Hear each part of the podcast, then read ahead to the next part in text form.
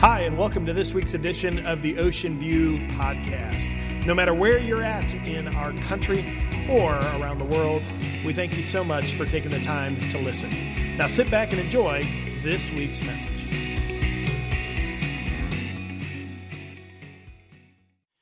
It's a joy today to join with you. If you're new to the church, or maybe it's your first time visiting the church, um, around the country, around the world, many churches are celebrating something they call Advent. And if you ever wonder what Advent is, Advent is Latin for an anticipation, an anticipation of a coming. And obviously, um, in Christianity, that anticipation and that coming is of Jesus Christ on December 25th. And the first week we lit the candle of hope, um, represented by a purple candle. The second week, last week, we lit the candle of peace, the peace that Christ can bring. And many individuals, when they see an Advent wreath, they see three purple candles and they see one pink candle, and they always assume the pink candle must be lit last, but that's actually not true. The pink candle is always lit on the third week of Advent because the pink candle represents the attribute of joy that Christ can bring. And that joy this week is a reminder for all of us during this season. You see, the truth is, is Christmas can be one of the most incredible times in a family's life. But for some families, it can be difficult. And what joy is meant in the darkness, in anticipation of waiting for the star, the coming of Christ, it's meant to remind you of the hope and the peace that Christ can bring. And so today, it is a joy for me to join with you in lighting the candle of joy, reminding all of us that Christ is coming. For those of you visiting, we also continue a message series today entitled The Hidden Cost of Christmas. And over the last couple of weeks, we've been taking a look at the Christmas story. We've been taking a look at different individuals and their parts in this Christmas story. And I've said the last couple of weeks um, that many of us think that the Christmas story is a simple story. Uh, you know, a Christmas pageant at school. This past week, I saw pictures of a lot of Christmas pageants. We had one even here ourselves. And you see the kids dressed up as shepherds and as sheep. Um, but if you really understand Scripture and you really have read it and you understand historically, the Christmas story is anything but simple there were a lot of costs associated and a lot of sacrifices associated with the Christmas story. And there's a lot for many of us in this room to glean from this Christmas story. Today we're going to introduce a couple of characters. One by the name of Herod. Herod was the king of the Jews at the time of Christ's birth. Um, but there was also another group of individuals called the three wise guys, or affectionately known as the three wise men.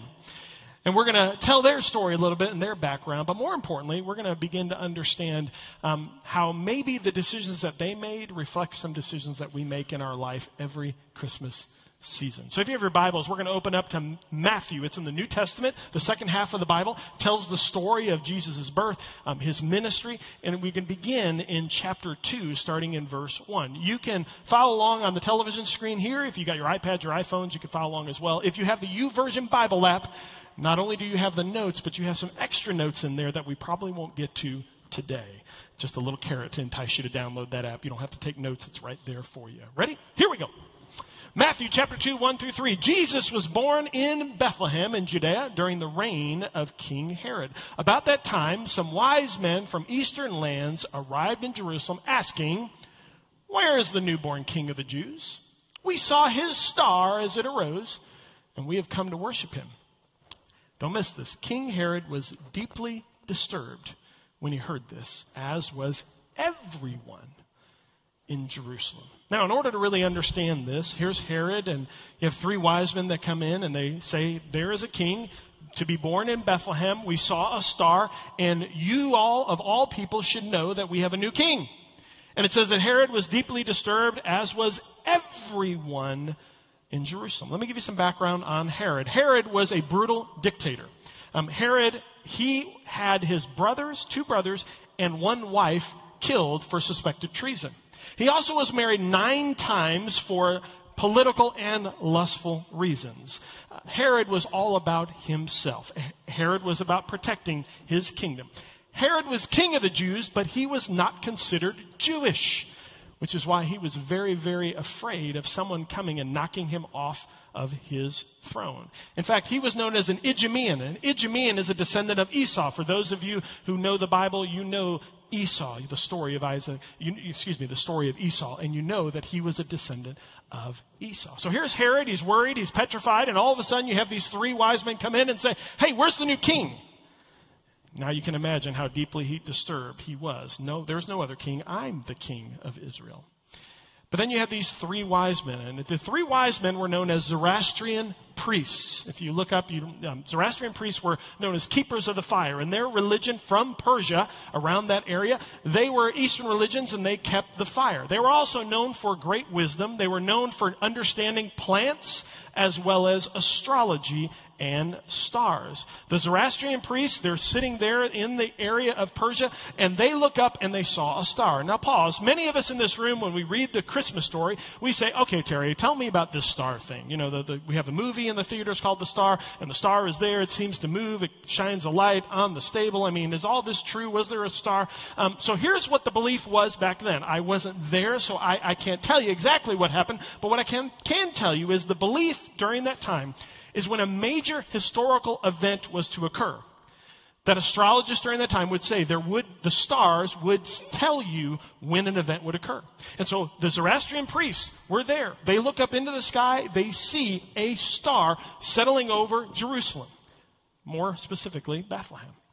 They go back to their historical documents in their scrolls and they begin to see that yes, there is an event that is to occur. There is an event near Jerusalem in Bethlehem. The scrolls, the Old Testament, tells us in the book of Micah, which we're going to see in a second, that yes, there is a new king that is to be born in the area of Bethlehem. So, Zoroastrian priests, onward. We want to bring gifts to this newborn king. So, let's go to Jerusalem and we'll find out where he is. Here we go. So, Herod calls a meeting of the leading priests and teachers of the religious law. And he asked, Where is the Messiah, this new king, to be born? They tell him in Bethlehem in Judea, they said. For this is what the prophet wrote, and this is what I mentioned. This is Micah. And you, O Bethlehem, in the land of Judah, are not least among the ruling cities of Judah, for a ruler will come from you who will be the shepherd for my people Israel. Now, just an extra note for it. There are many of us sit there and they say, well, Terry, you know, the religious leaders, I mean, did they really understand? I mean, why Bethlehem? And is Bethlehem really true? I mean, was it Bethlehem? Is it specific? Um, a couple notes for you. I've been to Bethlehem three times, and it is known as one of the most accurate historical sites in history. In other words, they can trace back the first recorded voice or verbal description of this is the place where Jesus was born far earlier than many of the historical places we see in Jerusalem. So, in other words, many individuals would say, no, there is no doubt that this in Bethlehem is the place where Jesus Christ was born. Now, why is Bethlehem significant? And does it really matter in Scripture? I will tell you this. If you've ever read the Bible and you go into times of Jesus in the New Testament, Jesus, he's referred to as the bread of life. Now, why do they call him the bread of life? Why do they even mention that? Because what you need to know that is Bethlehem, the city, is defined as the house of bread. And so Jesus was the bread of life coming from the house of bread in Bethlehem. The religious teachers are standing there and they look at Herod and they say, Yeah, Herod, there was a star and Jesus is born, or the king is born, and yes, he's here and he's probably in Bethlehem. Now, here's the problem, and here's what I have a problem with, and here's what many of us have a problem with if you read the story. How could the religious leaders, the people who understand Scripture, the people who know the Word, the people who should absolutely, when the star appeared, know that something amazing is happening, how is it that Persian, Zoroastrian, Gentile priests who don't care about Christianity, or shouldn't say that, don't really have as much investment in Christianity as the religious leaders do, how in the world do they miss it? Let me illustrate this a better way. I have a friend of mine, and I'll tell you his name because you all know him too. A friend of mine who, about several years ago, I would say, I can't put a number on it, he was at his house and he was tired of the cable service that he had. And he decided at that time, he says, I, I need to go to DirecTV. I'm going to get DirecTV. I'm going to get a satellite dish, and we're going to get hundreds and hundreds of channels, and it's going to be amazing. So he went ahead and he called DirecTV. He had a person come out because he had heard that this place where he lived was a little difficult. You can't get the signal strength. And so he called a person out from DirecTV to come and see what the possibilities were. He told his wife, Hey, I'm just going to have him come check it out. You know, I'm not sure if we'll pull the trigger. We'll see. She says, Okay. So she goes to work. He's at home. All of a sudden, DirecTV comes out. True story. The person goes and he goes in the backyard and he looks all around the backyard. He looks next to the house, one side of the house, looks to the other side of the house. And then you see him walking in the front of the house, and he's walking all through the front of the house, and he's got this little thing that he's using, and he's trying to find something. And finally, he centers in one place, and then he walks up to the front door and knocks on the door. He tells my friend, he said, Hey, he said, I got good news and I got bad news. He said, The bad news is, he said, on your property, there is really no good place to put a satellite dish. There's no place in the backyard, on the side of the house, next to the bushes. There's no place to inconspicuously put this satellite dish. He says, but the good news is I did find one place. And so if you really want DirecTV, you can have it.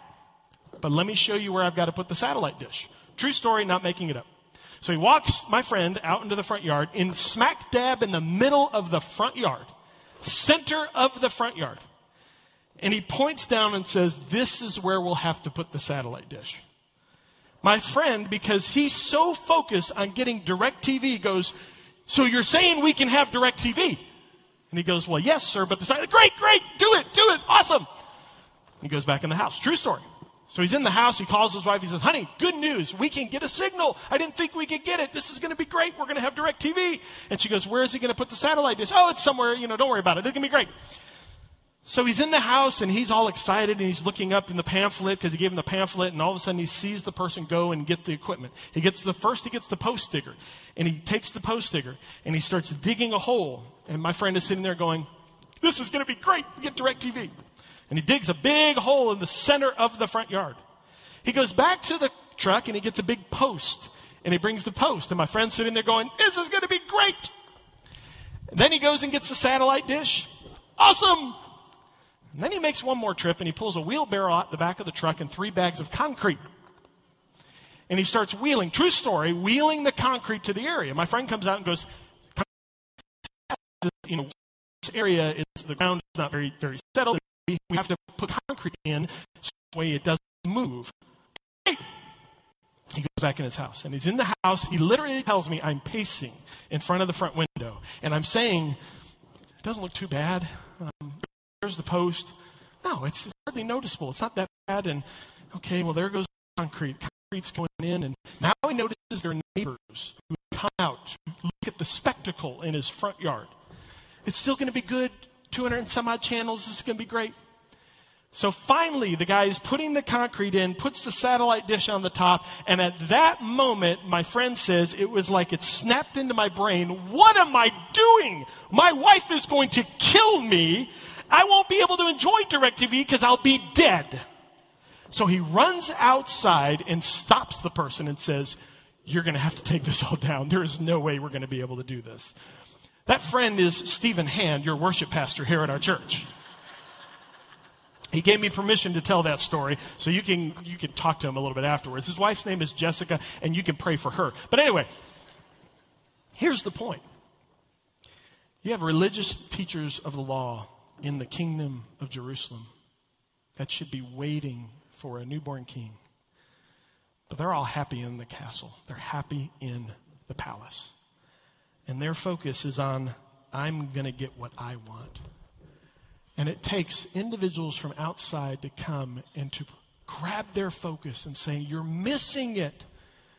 Something amazing has happened, and you're so focused on yourselves and focused on what you want, you are missing the greatest thing that has come to man. See, the truth is, it's like King Herod had a satellite dish in the middle of the palace, and they were all happy with what they had. I think sometimes we do that in our lives. I think at Christmas time, especially. You see, the truth is, in this place, for those of you that have a relationship with Christ and you believe in Christianity and you hear it all the time, don't miss the meaning of the season, put the Christ back in Christmas. You all know that, and you're saying, Yes, I agree, I agree, I agree. Now, here's the truth, though. Here's a question I want to ask you. This Christmas, how many of you have already scheduled parties, dinners, presents, get togethers? And how many of you have taken the time to say, what are the one or two things we're going to do as a family that we don't miss the true meaning of Christmas? Now, I believe in the food, I believe in the lights. If you go to my front yard, you will see that I believe in all of those things and love them. But I know one thing I don't want to be like Herod, and I don't want to miss the true meaning of the moment. If you're taking notes, I want you to write this down. There's a cost when you let things happen instead of making things happen. There is a cost this Christmas if you just allow the holiday to come. You allow the presents to be open, you allow the food to be eaten, you allow the company to come over, you allow all that to pass, and you sit on December 25th at night exhausted and say, What did we do as a family to really zero in our focus and attention on what truly is the reason for the season? That's important, grandparents, because you pave the way for your sons or daughters. Because if you are paving the way and saying, look, I'm not saying we don't do anything for Christmas. What I am saying is, what is the one thing that we're going to do as a family that we're going to pause in the moment for just a few minutes, maybe a little longer, to say, kids, this is important and this is why we do this. So, what have you planned? Have you planned anything? Let's continue on. Then Herod called for a private meeting with the wise men, and he learned from them the time when the star first appeared excuse me, appeared. Then he said to them, Go to Bethlehem and search carefully for the child. And when you find him, come back and tell me so that I can go and worship him too. Now, when you read that, you know just from knowing Herod, he had no intention of going to worship Jesus. He had every intention of finding Jesus and killing Jesus because he was a threat to Herod's throne.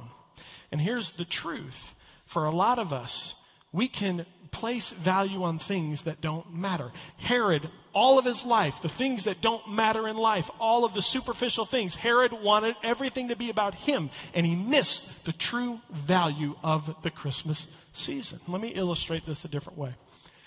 My worst Christmas as a family was several years ago.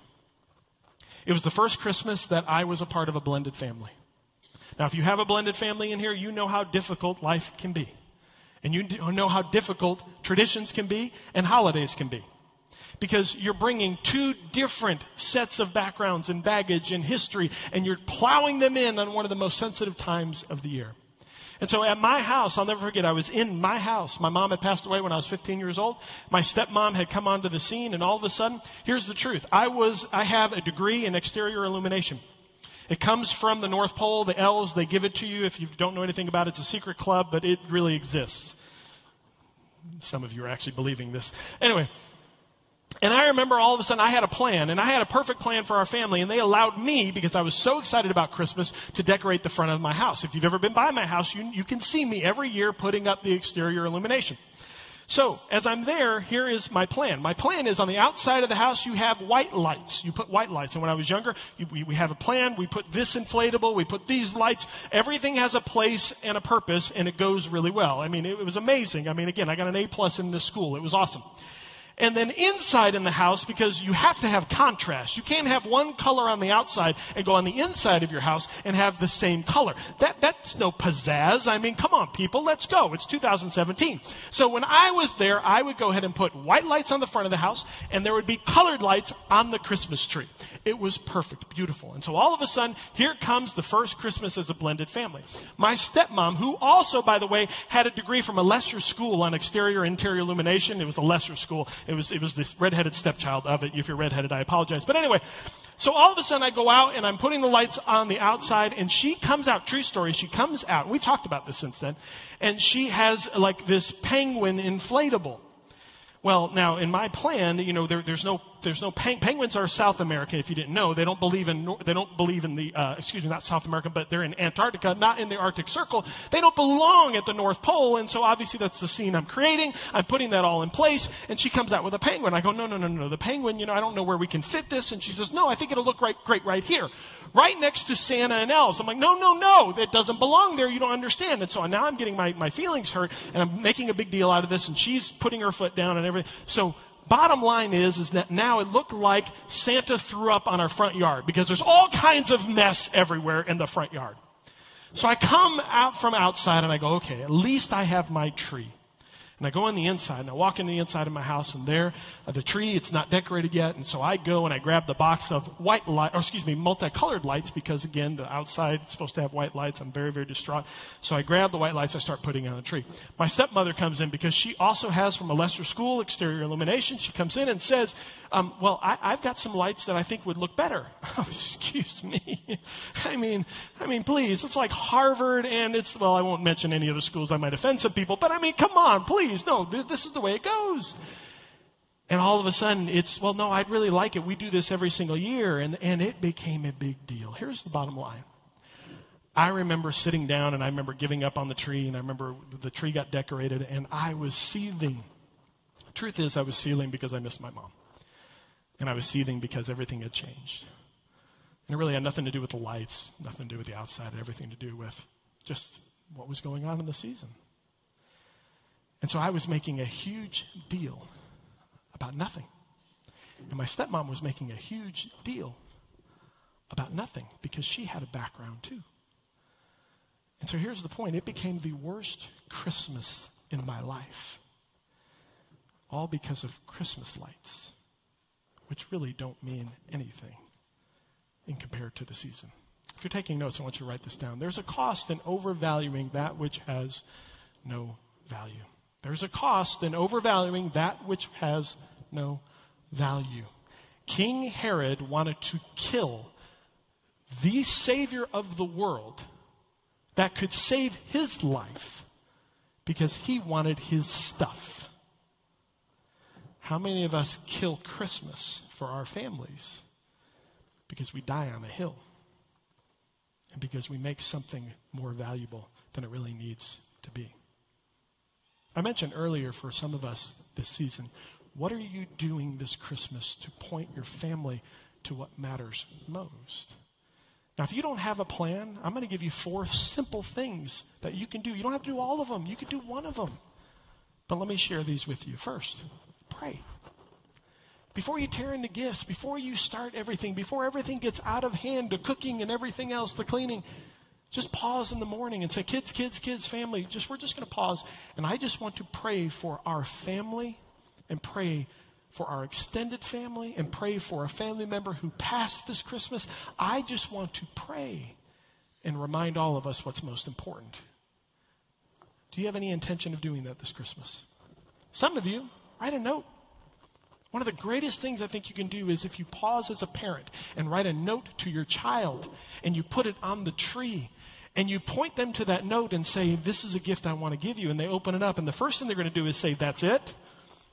But then the second thing that they do is you say, Well, I want you to read it. I love you, and I just want you to know that. How many of you have intentions of letting your family know this Christmas how much they mean to you? Call someone. Who's that one person that is having a difficult Christmas? Maybe they're a part of a blended family. Maybe they had a death in the family. Who is the one person at Christmas time you could say, you know what? I'm going to take five minutes. They don't even have to be a part of your family. I'm going to take five minutes and I'm going to call this person because, God, you brought them to my heart and I want to tell them how special that they are. And then one of the things my family and I, we do every single year, it was corny at first, I promise you. But every year we have a candle from Bethlehem that we bought. Now, it doesn't have to be a candle from Bethlehem. But we put a candle next to the manger scene, and before we dive into any presents, we walk around, we go to the manger scene, and we light the candle together, and we sing Happy Birthday to Jesus. True story, the first year it was corny, and we all felt awkward. But it's wonderful because every year of my son Connor's life, we've done that, and guess what? We can't open presents until we sing Happy Birthday to Jesus. And I'm thankful for the five minutes that we pause and we really reflect on what's important this season. You don't have to do any of those, but what are you doing this Christmas so you don't miss the true meaning of the holiday, like Herod truly did? Continuing on. After this interview, the wise men went their way, and the star they had seen in the east guided them to Bethlehem. It went ahead of them, and it stopped over the place where the child was. And when they saw, don't miss this, when they saw the star, they were filled with joy. They entered the house. They saw the child with his mother, Mary, and they bowed down and worshiped him. And they opened their treasure chest and gave him gifts of gold, frankincense, and myrrh. And when it was time to leave, they returned to their own country by another route, for God had warned them in a dream not to return to Herod for obvious reasons. They were filled with joy. Here's the truth. There are many of us this Christmas where this Christmas marks maybe not necessarily a great time, but a difficult time. And I just want to share just one word to you. Whether you've lost someone close to you or whether you're in a very difficult position, here's the great news, and you can write this down. Joy can be brighter during the darkest times. The candle of joy that we lit today can be brighter in your heart during the most difficult times. Let me illustrate one last way before we close. Two years ago, I remember I went outside and I started my exterior illumination plan on the house, and I was putting everything up.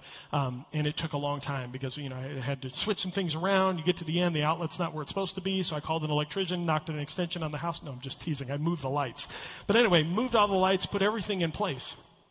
I came in the inside of the house, I put the tree together, and then I was dog tired.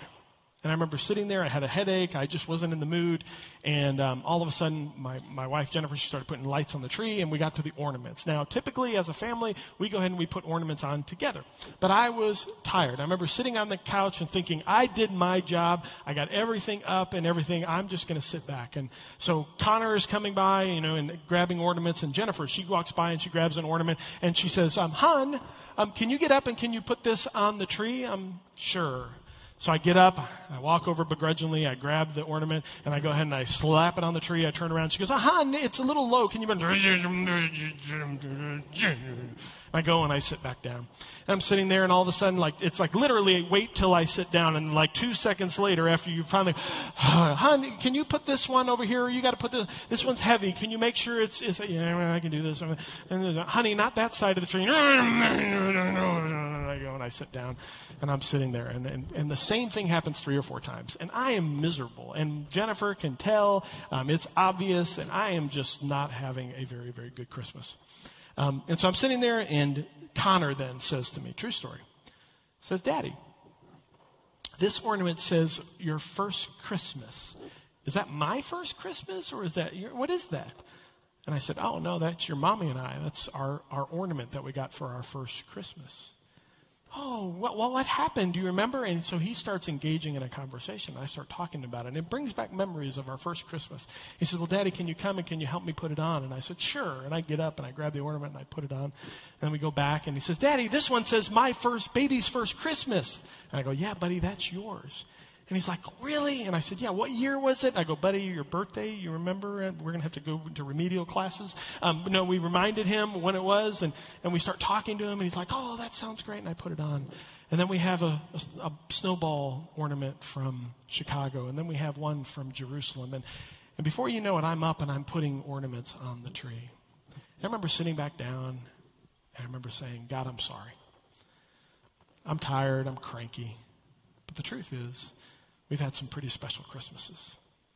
Thank you for reminding me in one of my darkest moments the joy that I can have. My greatest desire and my greatest prayer for our church is every family in here would not miss the true moment of the season. We all say it, but do you do it? Words matter, actions matter. So this Christmas, what's the one thing that you're going to do with your family to make sure you don't miss the greatest gift ever given in the world. Don't be like Herod. Don't have a DirecTV satellite dish in your front yard. Remember the meaning of the season. Would you pray with me? God, I'm thankful for families. I'm thankful, Father, for the day that we've had. And Lord, in one week we get the privilege of celebrating your amazing story. Father, I pray for the family right now that doesn't have any intention yet or any plan to really focus. I pray, God, that today you would not allow them to go without quickening their hearts. I pray that you would give them wisdom, discernment. I pray that their family would not miss what's truly important. I pray today for those in the room.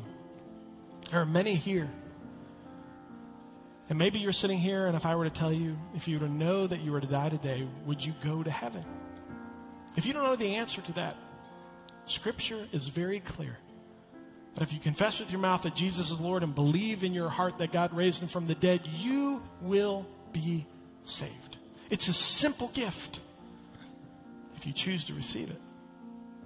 And so maybe the greatest gift that you could give your family today is by accepting the greatest gift ever given the true meaning of Christmas. Father, today, I pray for every family, and I ask that this Christmas would be the beginning of an incredible journey.